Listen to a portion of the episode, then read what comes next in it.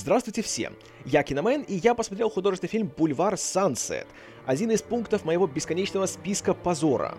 Это фильм, который и по сей день критики и историки почти единогласно признают одним из лучших фильмов в истории Голливуда. Это картина, которая вошла в первую группу фильмов, которые были включены в Национальный реестр кинематографа в 1989 году. И это одно из главных достижений в длительной и славной карьере Билли Уайлдера. И кроме многочисленных лавров, которые фильм пожал, он интересен еще и тем, что он во многом опередил свое время, потому что он вышел в 50-м году. То есть еще во времена почти золотого века Голливуда, когда у студии были единоличные владельцы, а не советы директоров, когда американская киноиндустрия все еще была объектом э, мифов и сказок и считалась именно что фабрикой грез и волшебства, и это были времена, когда хиты штамповались один за другим, потому что звезды работали по контракту со студией, а не по контракту на один фильм. А снимая в таких условиях «Бульвар Сансет», как говорят многие критики, э, Билли Уайлдер укусил руку, которая его кормила. Потому что фильм полностью концентрируется на изнанке Голливуда и на обратной стороне славы и успеха, и показывает, что все эти вещи крайне мимолетные, и на каждую историю о том, как люди становятся звездами, есть история о том, как эти звезды гаснут. И «Бульвар Сансет» именно об этом.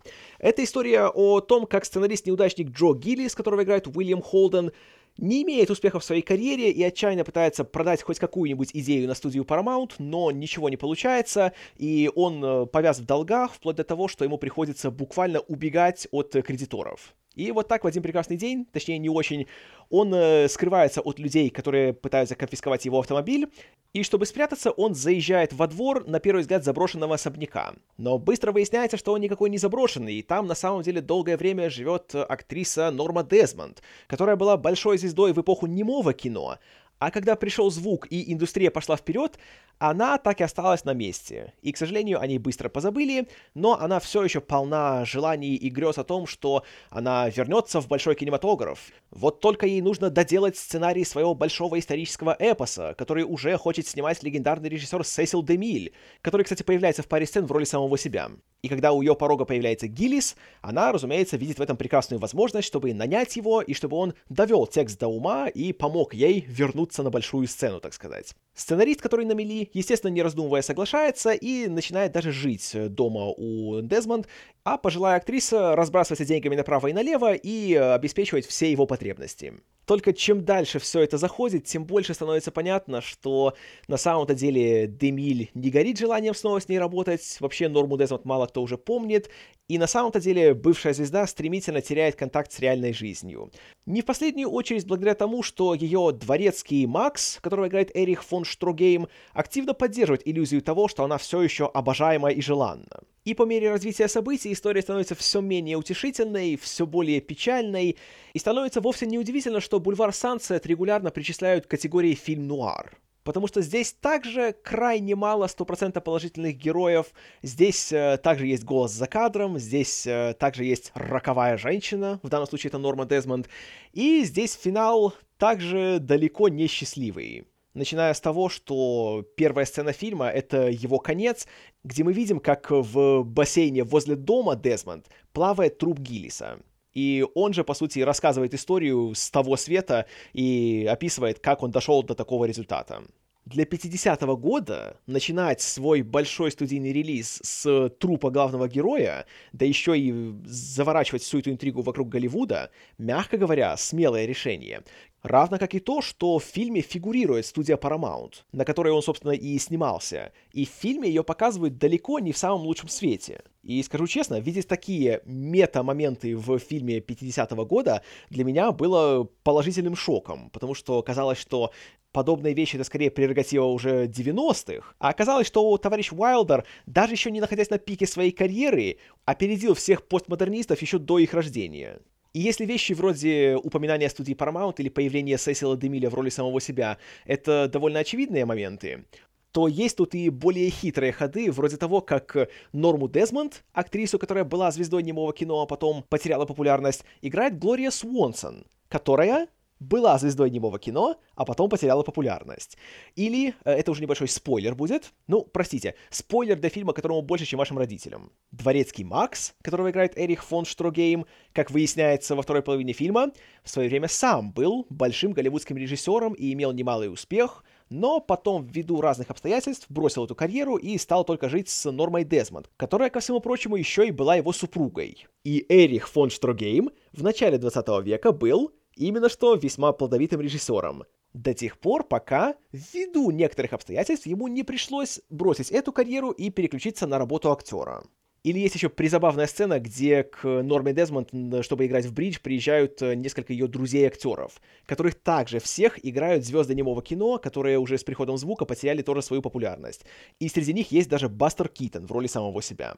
И что особенно приятно, э, все вот эти мета-моменты, то есть это большой голливудский фильм о большом Голливуде, все это подано очень легко и ненавязчиво, и нет такого чувства, что Уайлдер из-за камеры кричит «А, смотрите, видите, о чем я, видите? Понимаете, на что я намекаю? Да? Да? Понимаете?» И это очень хорошо. Что еще очень хорошо, так это то, что фильм срабатывает и как э, большой комментарий о Голливуде, так и просто как очень хорошая драма. Сценарий, который написан в соавторстве с самим Уайлдером, очень э, легкий, очень динамичный, он полон прекрасных диалогов, за которыми даже не замечаешь, как идет время.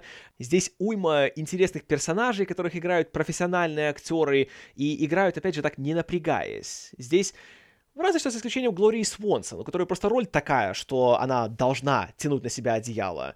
Но все остальные ведут себя очень спокойно. Нет такого чувства, что вот они актеры, поэтому они здесь актерствуют, вот они в центре каждой сцены. Э, такого здесь нет, хотя это было свойственно многим фильмам э, той эпохи.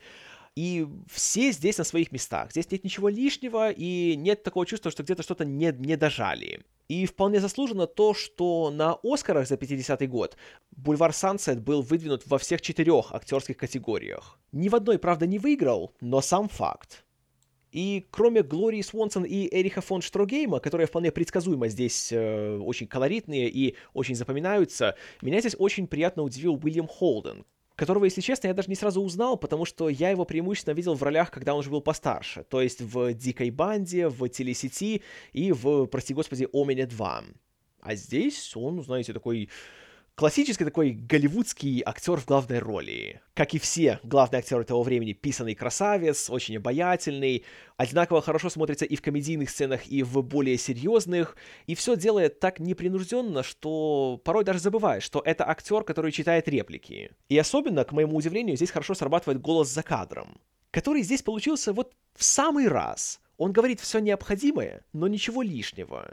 И вроде бы да, можно было бы и без него обойтись, но в то же время, когда есть он, то он только дополняет картину, и это прекрасно.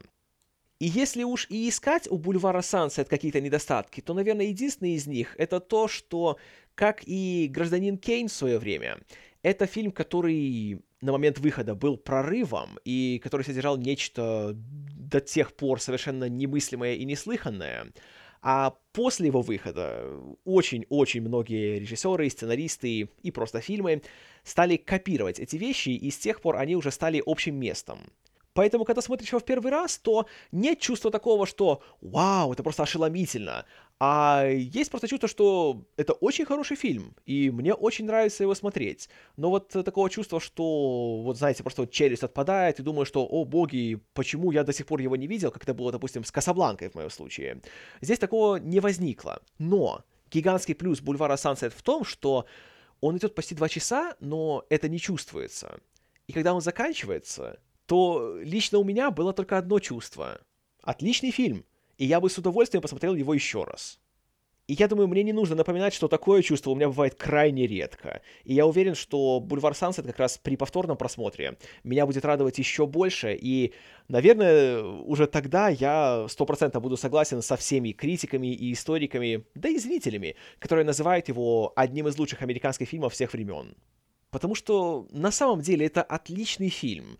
И это очень хорошее напоминание о том, что когда-то было такое время, когда в Голливуде фильмы подобного уровня качества были нормой, а не исключением, и их выпускали десятками, а не единицами.